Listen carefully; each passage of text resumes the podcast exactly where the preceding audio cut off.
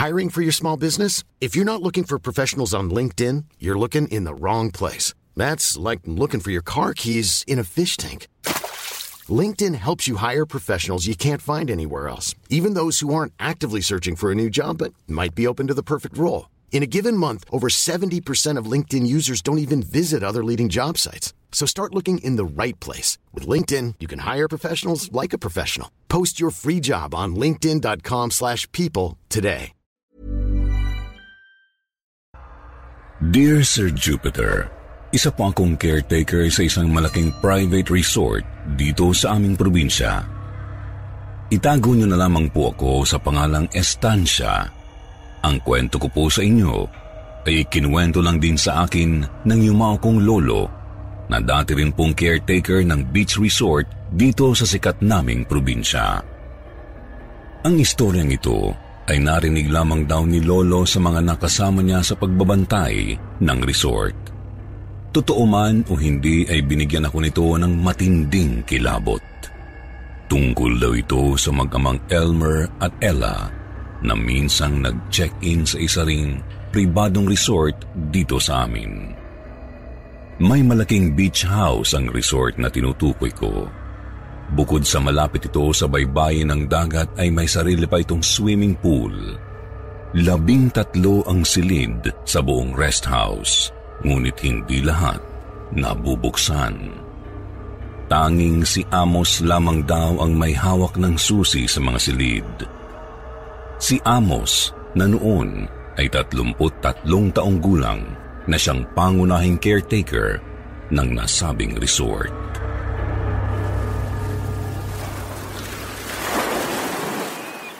It is my 17th birthday today. Eto ko, nakatapak sa batuhan, nag-iisa dito sa beach. Maganda sana ang resort na to, kaso madumi ang paligid, madumi ang tubig. Hindi pa noon uso ang vlogging ay mahilig na si Ella sa pagka-camcording o ang pagkuha ng sarili niyang video gamit ang maliit na camcorder.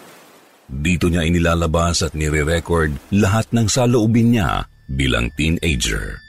Walang masyadong kaibigan, wala rin masyadong kamag-anak. Sadyang malungkutin na dalaga si Ella.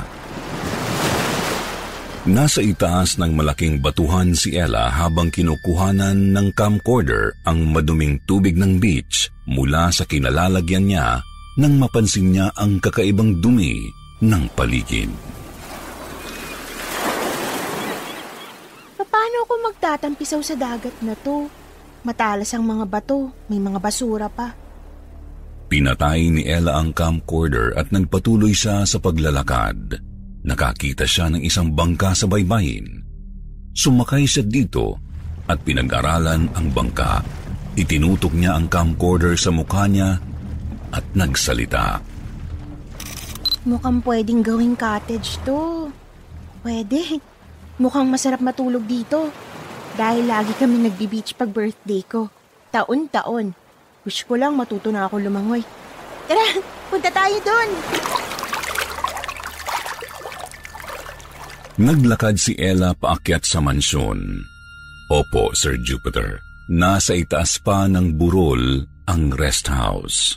Hawak ang camcorder, inakyat ni Ella ang matarik, masukal at mabatong trail papuntang mansyon. Kinunan ni Ella ang paligid, pati ang sarili niya at ang bawat baitang na tinatapakan niya. Kinunan niya ang mga paa niya habang umaakyat. Tahimik ang paligid.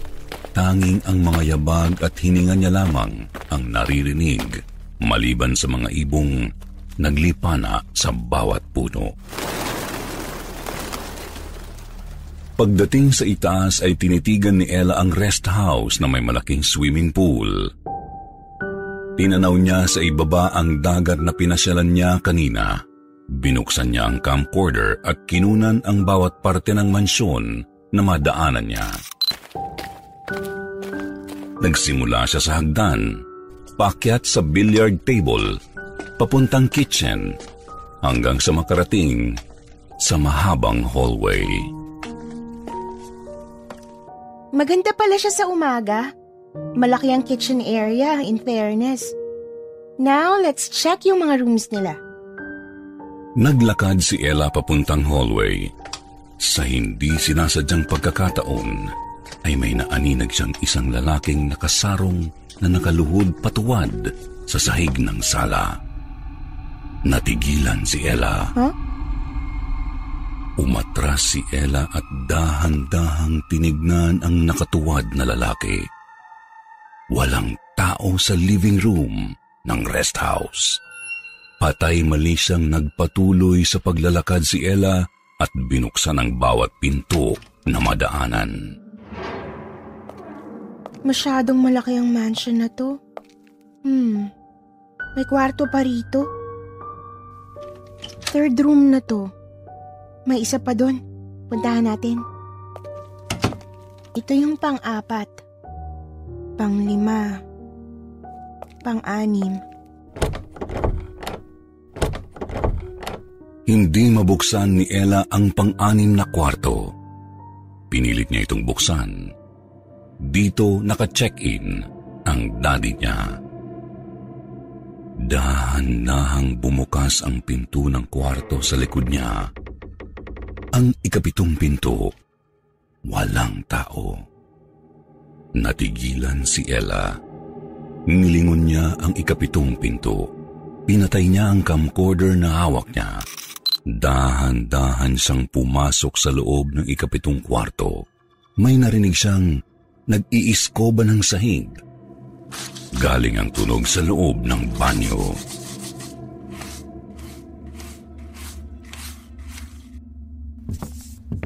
Ma'am, pasensya na po. Tinangali ako ng gising. Ngayon ko lang nalinis ang banyo ninyo. Anong pangalan niyo ulit? Amos po. Nakita mo bang daddy ko? Ay, lumuwas po sa bayan. May binili lang daw po sandali. Ang ikapitong kwarto na ito ay ang silid ng anak ng dating may-ari ng rest house sa beach resort. Dito rin sa kwartong ito naka-check-in si Ella. Kinuha ni Ella ang laptop niya. Isinaksak ang plug nito sa outlet. Inilapag niya ang camcorder sa tabi ng laptop. Okay na po ang banyo niyo, ma'am. Sandali lang po at ihanda ko ang tanghalian ninyo. Lumabas si Amos ng kwarto. Naiwang mag-isa si Ella. Binuksan niya ang pintuan ng terrace. Tinignan niya ang view sa labas. Tahimik ang paligid. May isang lalaking nakaputing sarong ang mabilis na sumilip sa likuran ni Ella. Walang muka ang lalaki. Napalingon si Ella nang marinig ang isang tunog galing sa camcorder. Marahan niyang sinilip ito mula sa terrace. Nakabukas ang camcorder. Mabilis niya itong pinatay. Lumipas ang ilang oras ay lumabas si Ella papuntang dining hall malapit sa swimming pool area para mananghalian. Salamat ulang taon. Bahasa po yun.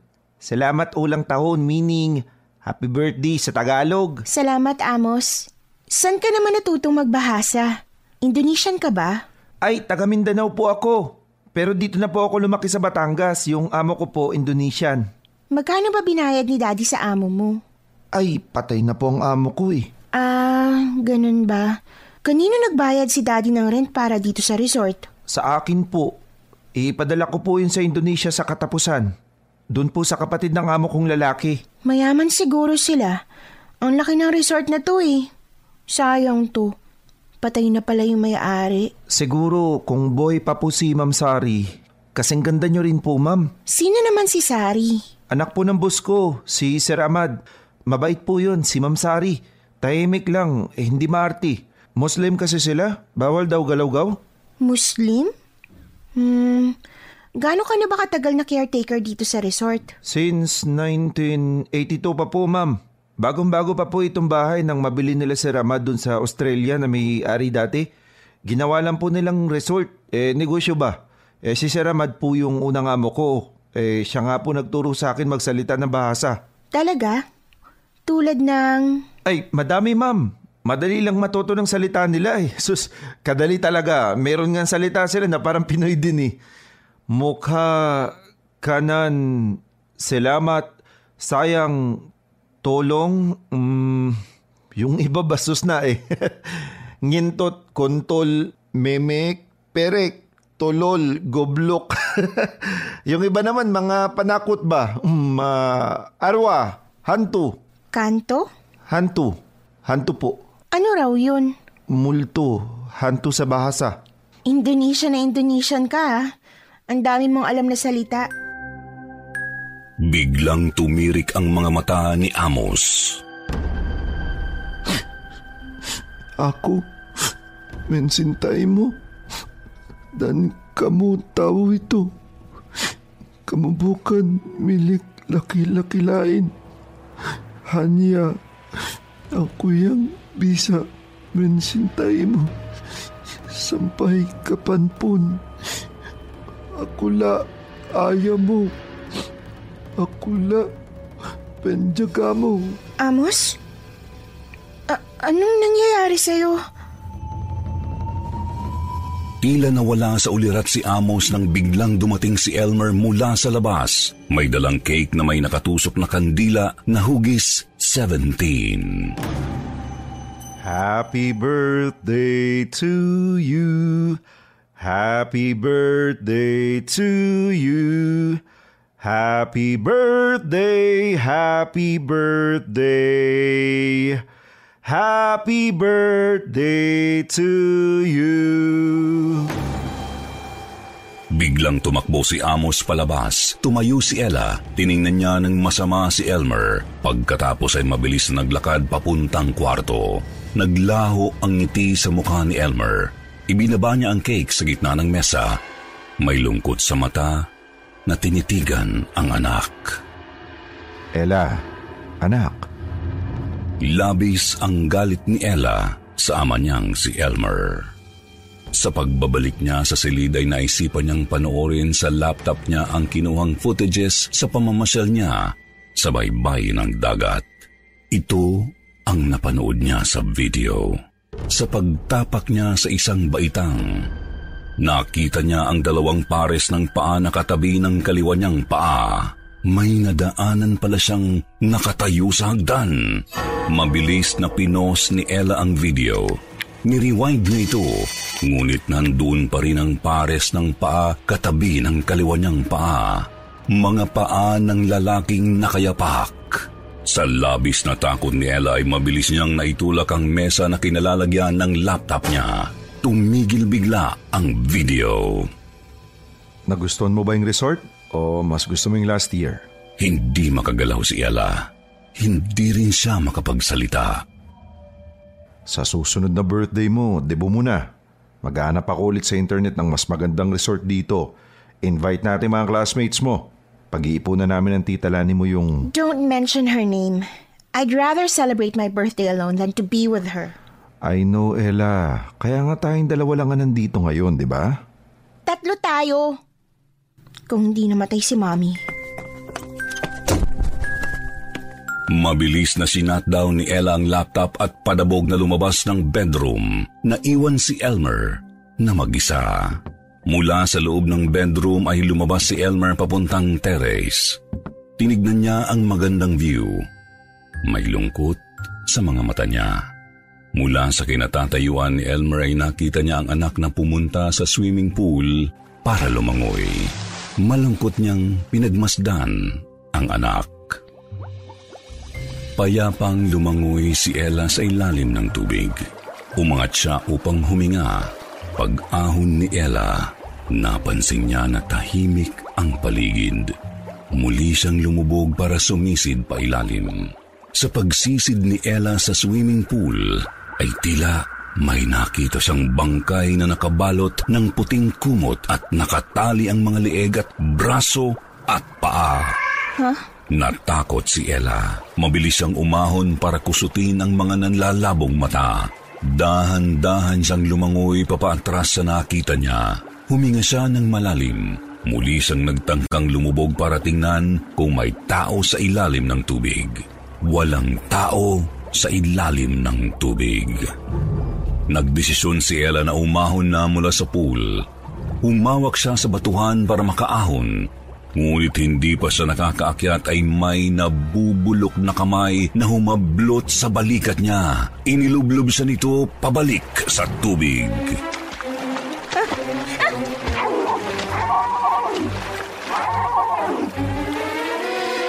Sa pilitang niyakap si Ella ng nabubulok na bangkay ng lalaking nakaputi. Nagpipiglas si Ella. Napasigaw siya sa ilalim ng tubig, ngunit habang pinipilit niyang umangat ay lalo siyang palubog ng palubog sa ilalim. Nababalutan na siya ngayon ng puting tela ng bangkay. Gusto siya nitong kunin. Ella! Ella! Hinahanap ni Elmer ang anak. Lumakad siya pababa sa swimming pool area. Nakita niyang payapa ang tubig ng pool mula sa kinalalagyan niya. Payapang payapa, halos hindi gumagalaw ang tubig ng swimming pool at wala siyang makitang kahit ano sa kailaliman nito. Ella anak! Halika, mamasyal tayo sa beach. Ella! Naaaninag ni Ella mula sa ilalim ng tubig na nakatayo ang daddy niya malapit sa swimming pool. Naririnig niyang tinatawag siya nito. Humingi siya ng saklolo sa ama niya.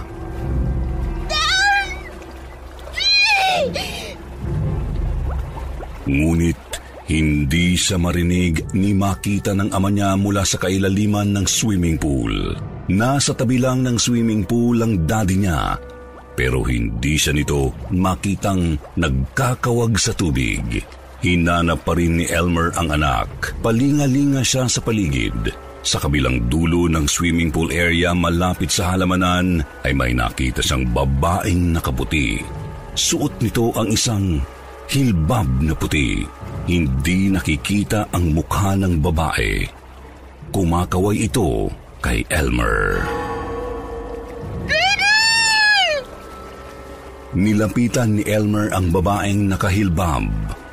Nakatalikod ang babaeng nakaputi. Animoy naghihintay na lapitan siya ni Elmer. Nilapitan ni Elmer ang babae at hinawakan sa balikat. Ah, miss, nakita mo ba yung anak ko? Biglang humarap ang babae at napasigaw sa takot si Elmer nang makita ang nabubulok nitong mukha. Puno ng uod ang halos ukana nitong mukha. Ha?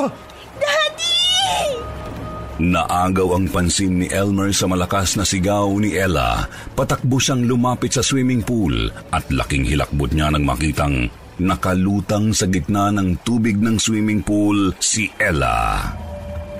Ella! Ella! Anak!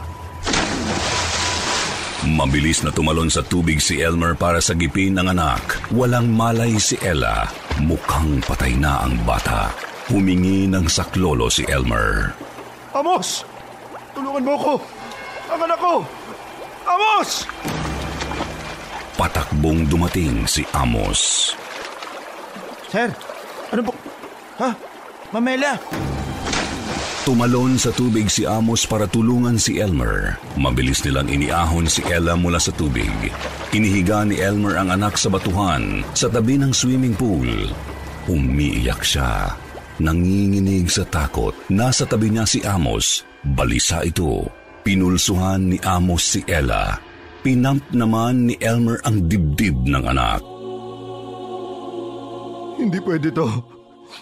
Ella! Ella! Ella, nandito na ang daddy. Ella! Ella, dumilat ka. Please, gumising ka, anak. Ella! I'm so sorry, anak. I'm so sorry. Anak. Anak, gumising ka, please. Anak, patawarin mo, Daddy. Anak, naririnig mo ba ako?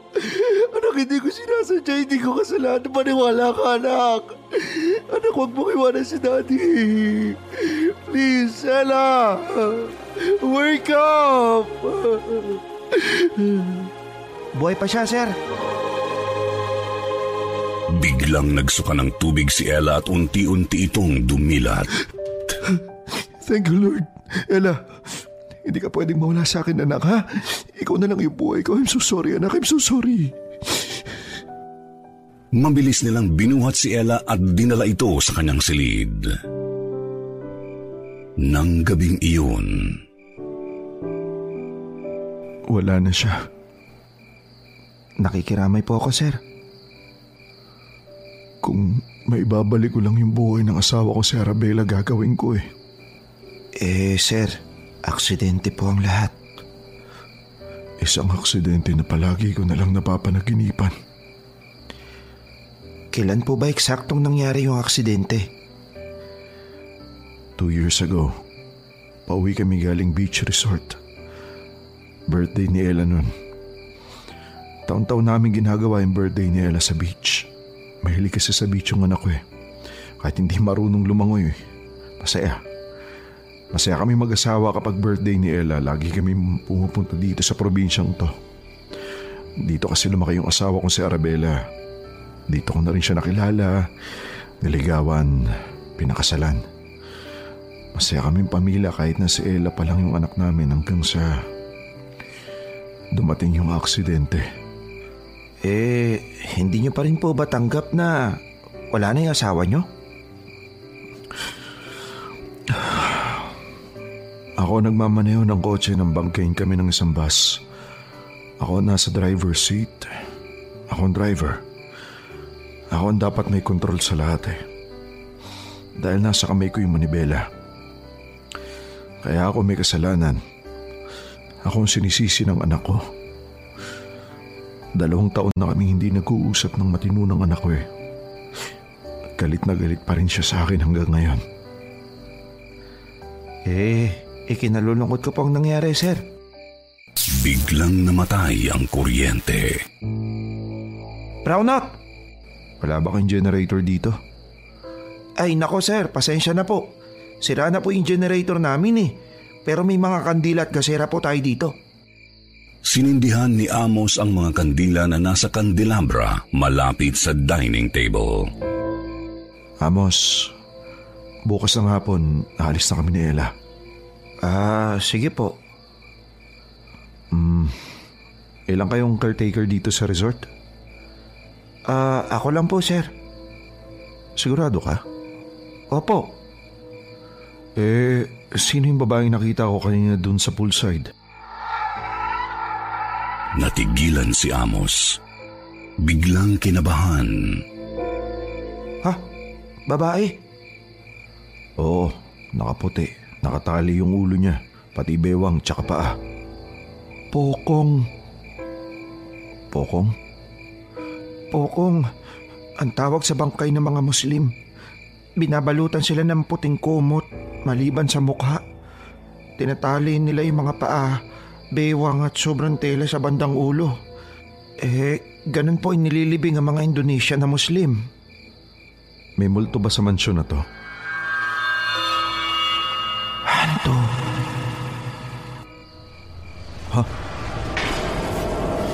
Biglang namatay ang ningas ng kandila sa kandelabra. Si Ma'am Sari. Sino si Sari? Ah, pasensya na sir. Si Ma'am Sari po, ang anak po ng amo ko. Siya ba ang babaeng nakita ko kaninang hapon? Eh matagal na pong patay si Ma'am Sari. Paano siya namatay? Eh nagpakamatay po siya. Eh nagbigti. Pagkatapos po mailibing ni Ma'am Sari sa Surabaya, eh sumunod naman po si Sir Ahmad. Ahmad? Si, si Sir Ahmad po yung ama ni Ma'am Sari. Eh patay na rin po siya. Eh, pa- paano... Eh nakita ko na lang po si Sir Ahmad na nakalotang sa swimming pool. Patay. Sa swimming pool? Ikaw ang nakakita? Opo. Eh, sa totoo lang sir, matagal na talagang walang nagre-renta dito sa resort. Lahat po ng naging kliyente namin, eh dili na bumalik dito. Eh, may mga kwento sila na nakakatakot isipin pero eh di ko na lang po pinansin. Ay sir, gabi na po. Iligpit ko na po itong pinagkainan nyo ha. Pasensya na sir, mauna na po ako sa inyo. Kinabahan si Elmer sa kwento ni Amos. Mabilis siyang pumunta sa kwarto ni Ella para tingnan ang anak, ngunit hindi niya mabuksan ang pinto. Nakalak ito. Ella, anak, buksan mo ang pinto. Si daddy mo to. Natigilan bigla si Elmer nang makarinig ng mga kalabog at impit na pag-iyak ng babae mula sa loob ng silid.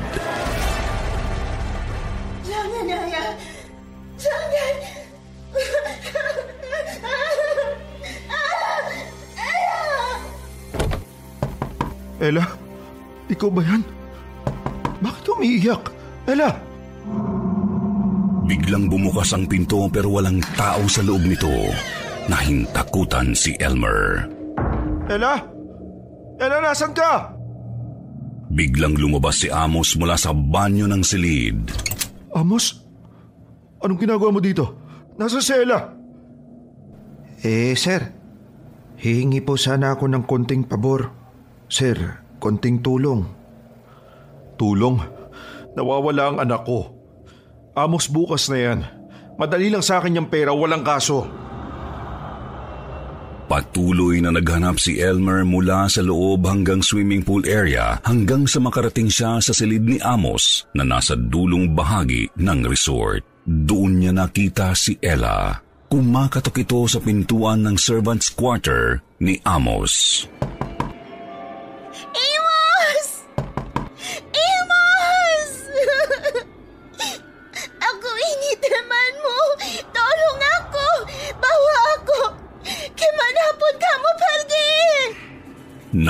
Nahintakutan si Elmer sa sariling anak.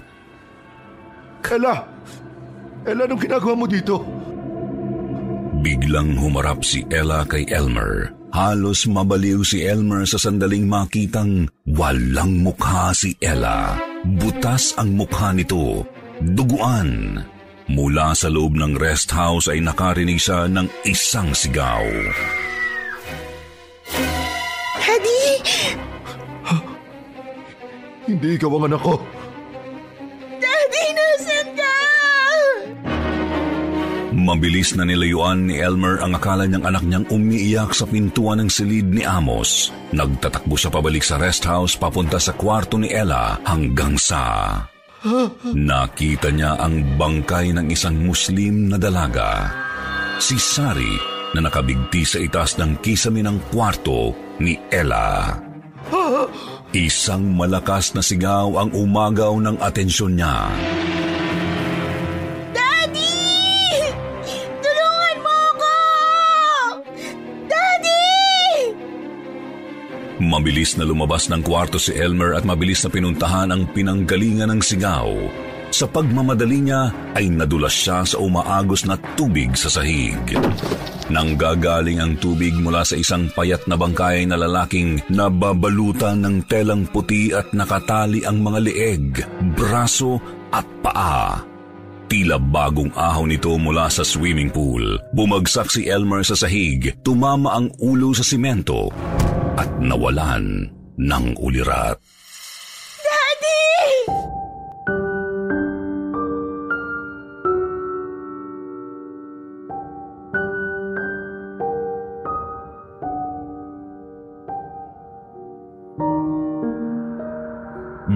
Naalimpungatan si Elmer mula sa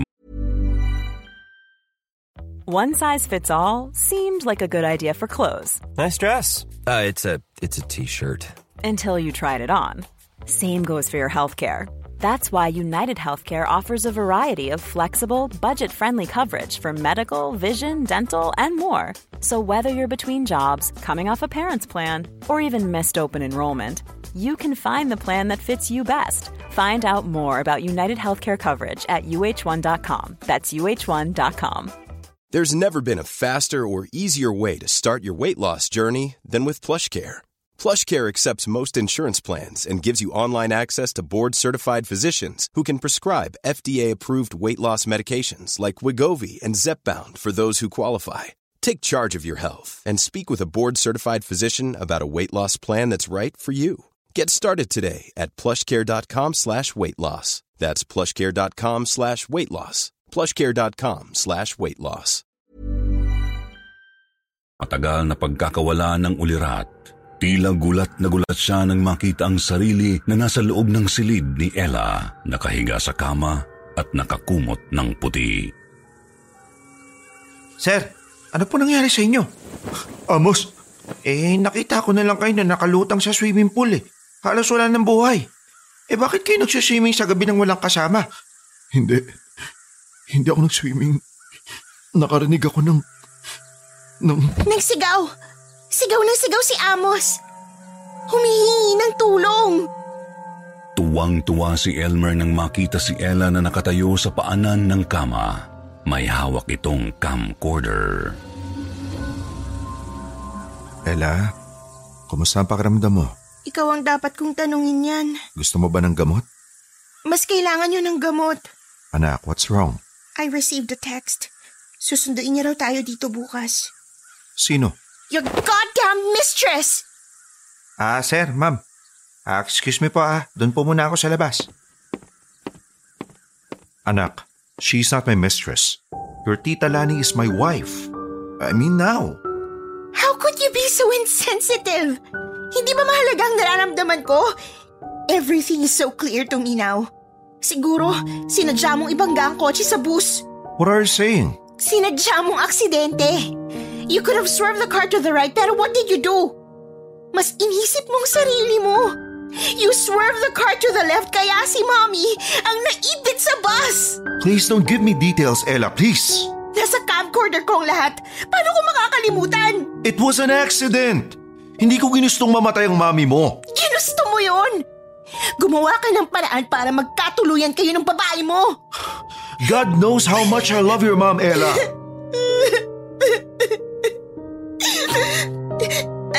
her so much.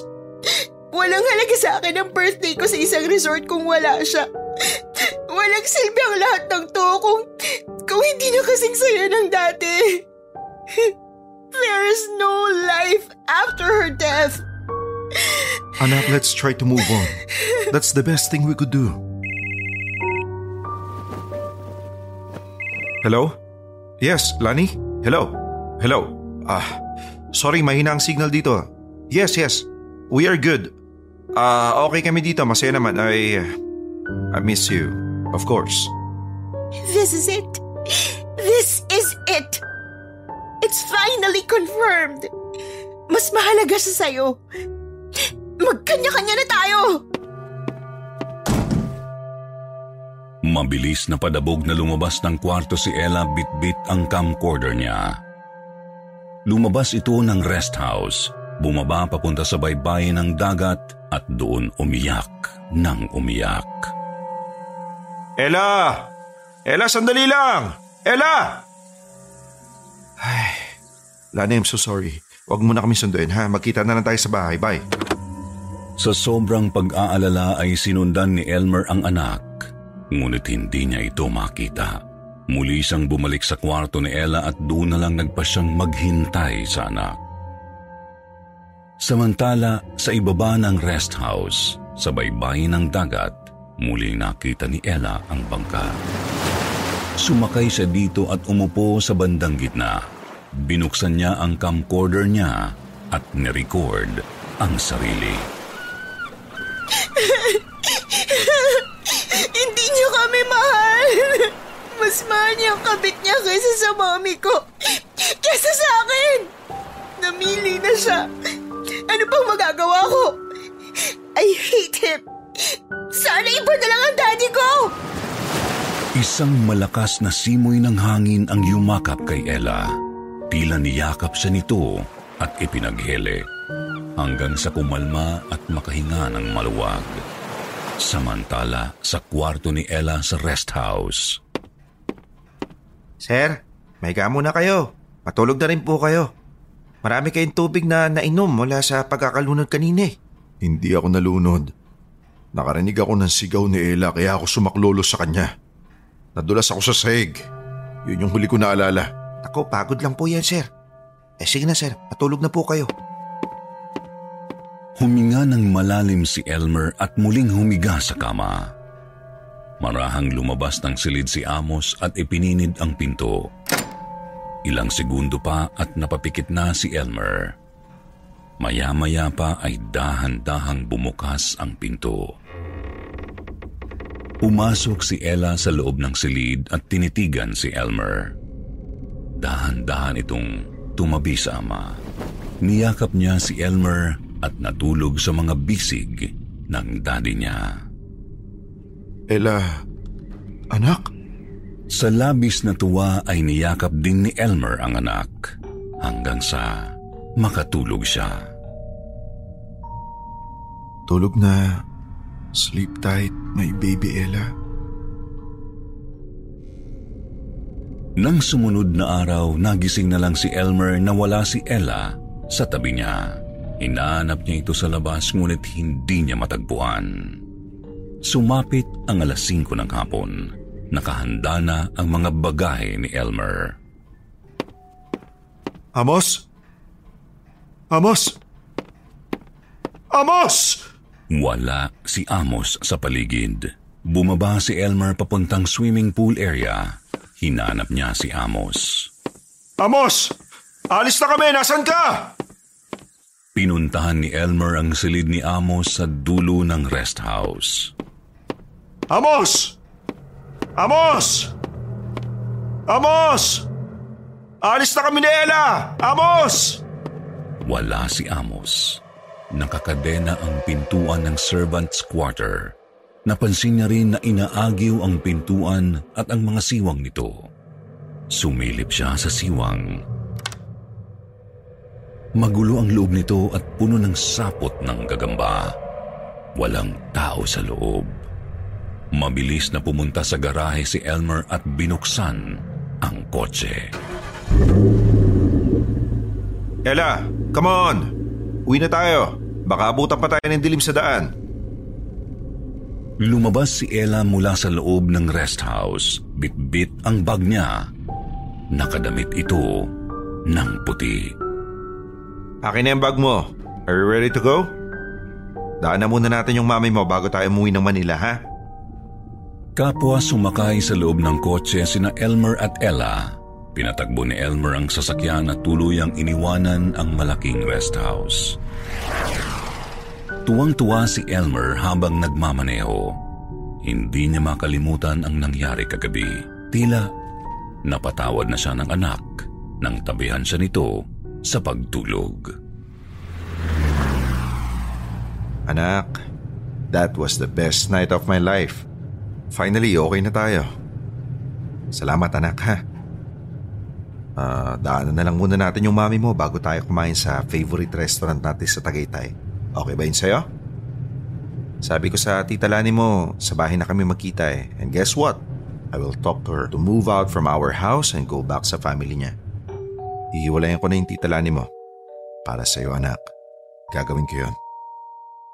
Hindi kumibo si Ella habang nakatitig lang sa daanan papuntang sementeryo. I hope bumalik ang lahat sa normal once na gawin ko yun. What do you think, anak? Also, may plano pala ako kung okay lang sa'yo. Hindi umiimik ang kasama ni Elmer. May plano ako na ipahukay natin yung mami mo. Gusto ko sanang ilipat siya sa South Cemetery sa mga lola mo. Para naman mas nadadalaw natin siya. I'll try to talk to your tito Franny mo pag uwi niya from the States, ha? Sana pumayag. Anak, kanina ka pa tahimik. What do you think about the plan?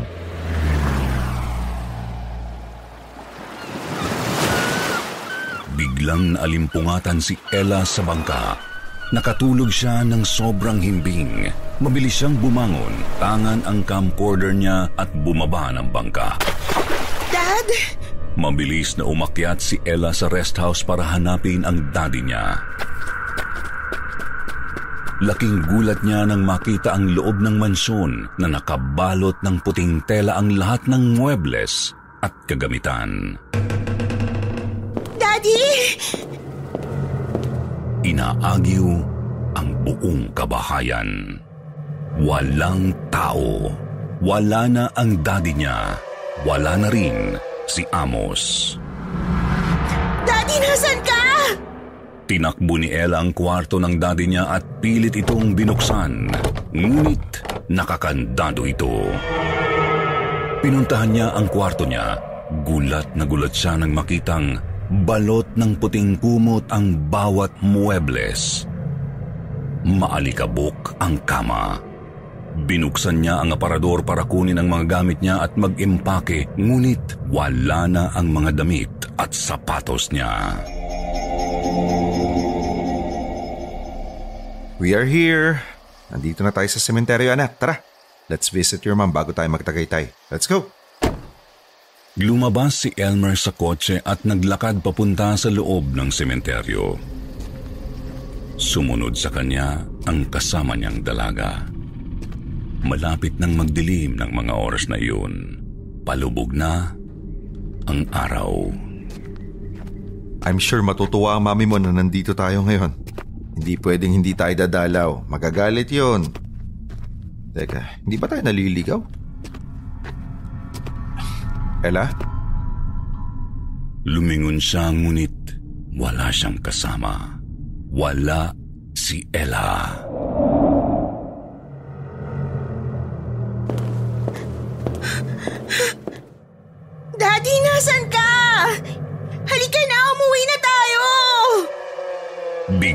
nakarinig ng isang kakaibang tinig na umaalingaw-ngaw mula sa malayo si Ella. May lalaking kumakanta.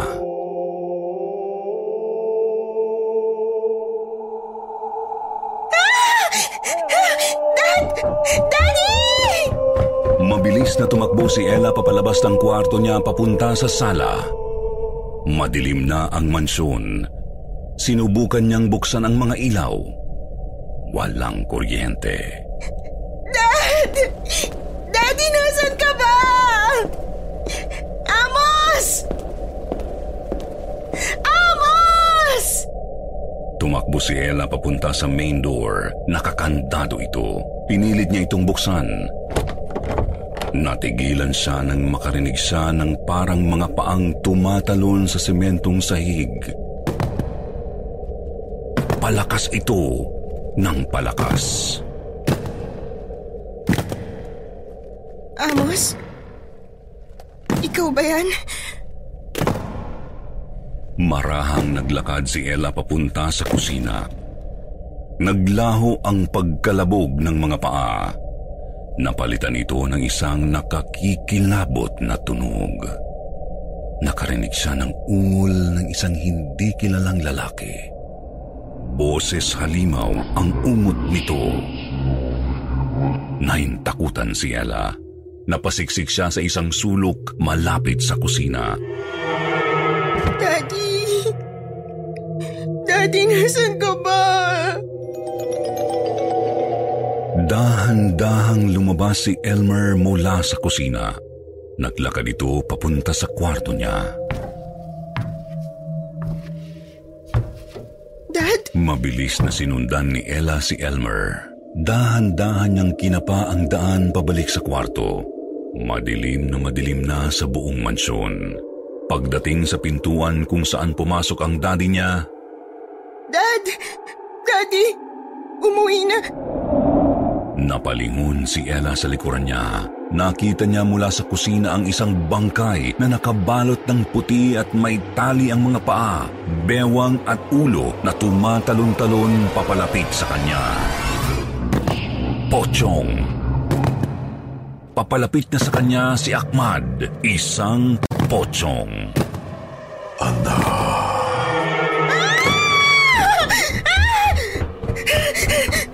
Mabilis siyang pumasok sa kwarto niya at isinara ang pinto. Tarantang hinanap ni Ella sa dilim ang cellphone niya. Hindi niya ito makita sa gitna ng dilim. Isang malakas na hangin ang bumasag sa pintuan ng teres ng silid. Humangin sa loob ng kwartong madilim. Lalong natakot si Ella. Pilit niyang pinakinggan kung saan nanggagaling ang ring ng cellphone. Nasa ilalim ito ng kama. Mabilis siyang lumuhod at pilit na inabot ang cellphone na nasa ilalim ng kama. Nakatalikod si Ella sa teres kaya't hindi niya napansin na nasa balkonahe na ang bangkay ni Ahmad. Unti-unti itong lumulundag papalapit sa kanya. Hello! Dad! Dad, nasan ka? Ella, nasan ka? Nandito ako sa loob ng sementeryo. Sementeryo? Ay, anong sementeryo? Oh, bakit ka umiiyak? Nasa kotse ka ba? Tinignan kita doon. Wala ka. Anak, nasan ka? Nandito ako sa resort! Resort? Anong ginagawa mo sa resort? Kasama kita kanina pa. Kanina pa tayo umalis dyan. Nakita kita kanina. Ga- galing ka sa kusina. Nasaan ka ba talaga, Dad? Sa sementeryong madilim, unti-unting napalingon si Elmer. Mula sa puntod ng asawa niya ay nakita niya si Ella. Nakatitig si Ella sa kanya. Nakangisi.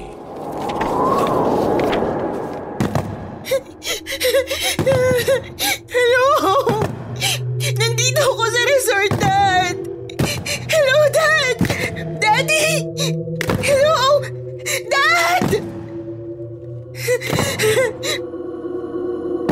Tinignan ni Ella ang cellphone. Patay na ito. Lobat. Napalingon si Ella sa likuran niya. Agad siyang sinunggaban ni Ahmad. Nagtitili si Ella. Mabilis niyang itinulak ang bangkay ng Muslim at mabilis na tumakbo papalabas ng kwarto.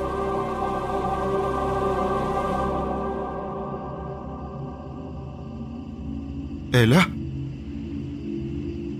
Hindi makapaniwala si Elmer. Nasa harapan niya ngayon si Ella pero kakaiba ang mga laman ng mata nito. Ako ingin pulang denganmu. Bawa aku pulang kemanapun kau pergi. Hindi ka ang anak ko. Mabilis na tumakbo si Elmer papalayo sa babaeng kamukha ng anak niya. Kumaripas siya ng takbo sa pagitan ng mga lumang bitak-bitak na nicho hanggang sa madapa siya. Isang pares ng putikang paa ang natanaw ni Elmer na papalapit sa kanya. Amos! Amos! Tulungan mo ako!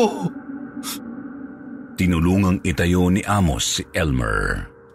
Amos! Amos, kailangan kong bumalik sa resort. Eh, tulungan niyo muna ako, sir. Mas kailangan ko ang tulong mo. Naiwan si Ella sa resort. Marami akong hindi naiintindihan. Halika na sa mansyon. Eh, kailangan niyo na maintindihan, sir. Nandiyan na sila. Sinong sila? Itinuro ni Amos ang isang masukal na bahagi ng sementeryo. Nakita ni Elmer sina Ahmad at Sari na binubuhat ang isang bangkay na nababalot ng puti. Normal ang mga itsura ni na Ahmad at Sari. Tahimik lamang si Sari. Bahagyang tulala at wala sa katinuan. Itinapon nila ang bangkay sa tambakan ng basura sa sementeryo. Matagal na silang patay, sabi mo! Mabilis na tinakbo ni Amos ang gulagulanit na damit ng isang potsong sa tambakan ng sementeryo. Ah! Naalala ko na! Tama! Naalala ko na! Amos? Sir, nakita ko na!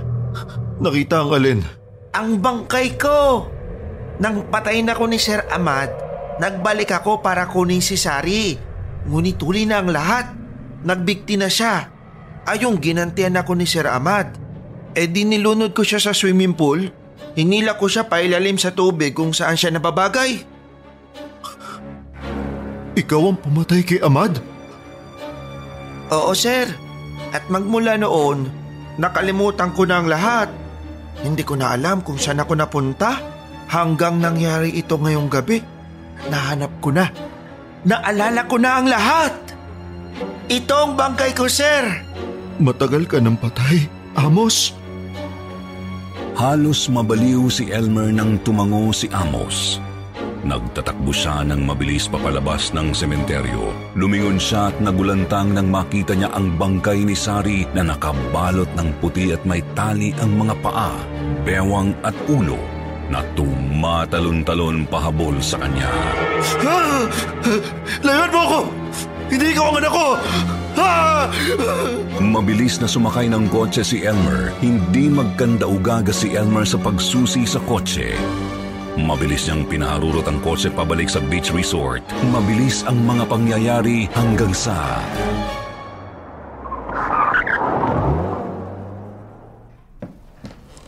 Daddy!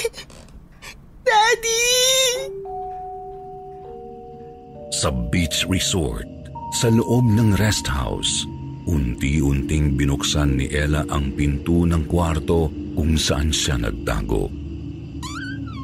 Sumilip siya sa labas at sa paligid. Wala na si Ahmad. Tahimik ang buong mansyon. Wala ng potsong. Dahan-dahan siyang lumabas ng kwarto.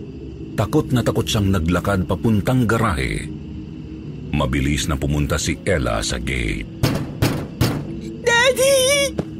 Dad! Nasaan ka? Dad! Tulungan mo ako makalabas dito! Nakakadena ang gate. Nakakandado ito. Pinilit wasakin ni Ella ang gate pero hindi niya ito mabuksan. Pilit niyang tinanaw kung nasaan ang kotse ng daddy niya pero hindi niya ito makita. Mula sa main door ay lumabas si Elmer. Dahan-dahan itong naglakad papunta sa kanya. Nilapitan siya nito at nginitian. Dad! Bumalik ka! Marahang niyaya ni Elmer si Ella na pumasok sa loob ng mansyon. Hindi ito nagsalita. Sumunod naman sa kanya si Ella. Ipininig ni Elmer ang pintuan at nilak ito pagkatapos hanggang sa...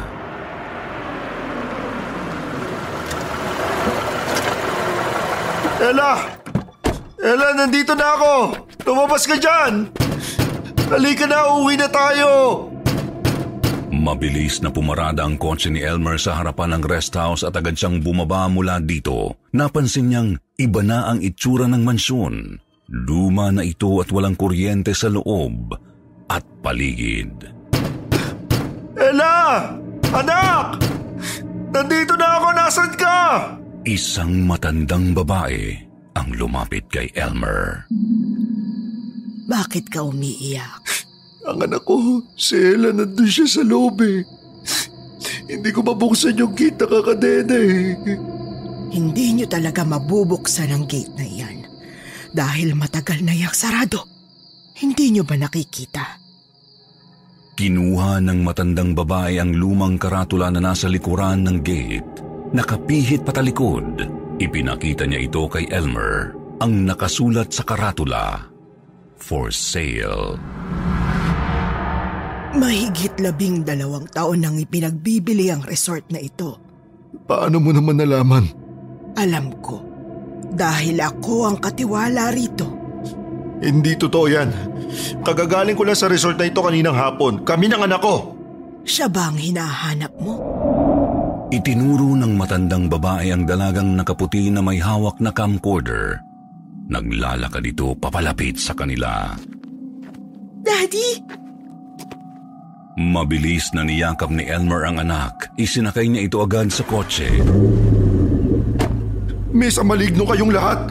Hindi-hindi na kami babalik dito ng anak ko! At tuluyan ng humarurot ang kotse papalayo, naiwan ang matandang babae na may pag-aalala sa mga mata. Hanto. Amos. Amos. Hindi magandang biro yan, anak. Nasaan ka man? Sumalangit nawa ang kaluluwa mo. Muling pumailan lang ang nakakakilabot na awit ni Ahmad.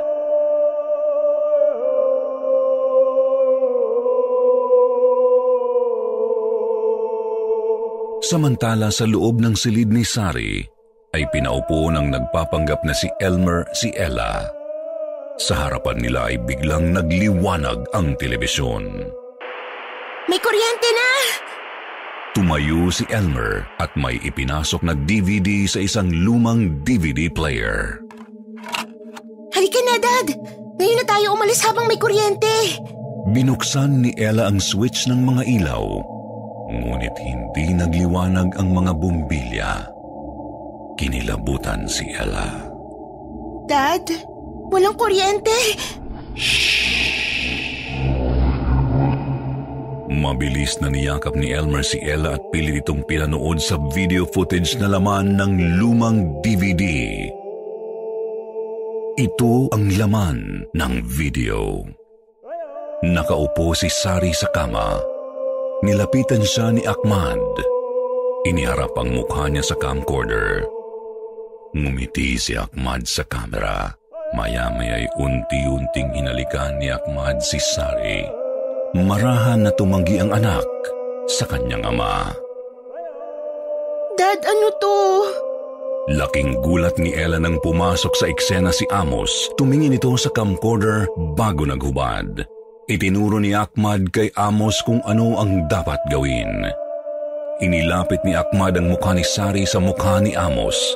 Hinalikan ni Amos ang dalaga. Umiiyak si Sari habang unti-unti siyang hinahalikan ni Amos.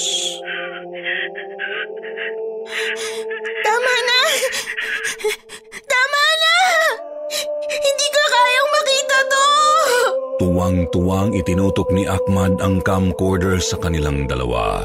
Pumalahaw ng malakas na sigaw si Sari habang pinagsasamantalahan siya ni na Amos at ng sariling ama. Ayoko na!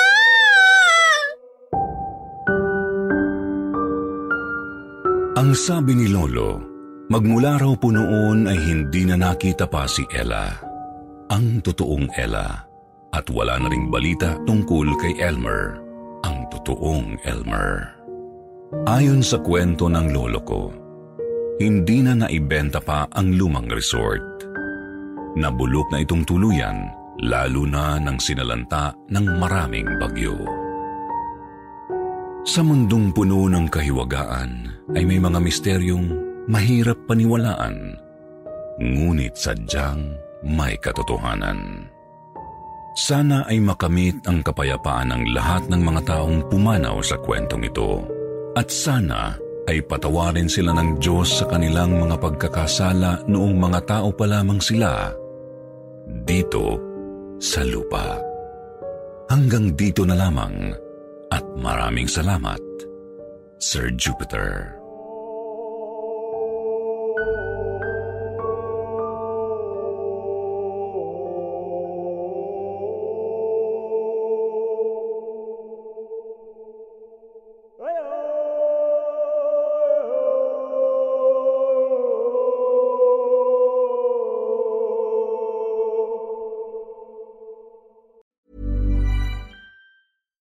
Hey, it's Paige DeSorbo from Giggly Squad. High quality fashion without the price tag. Say hello to Quince.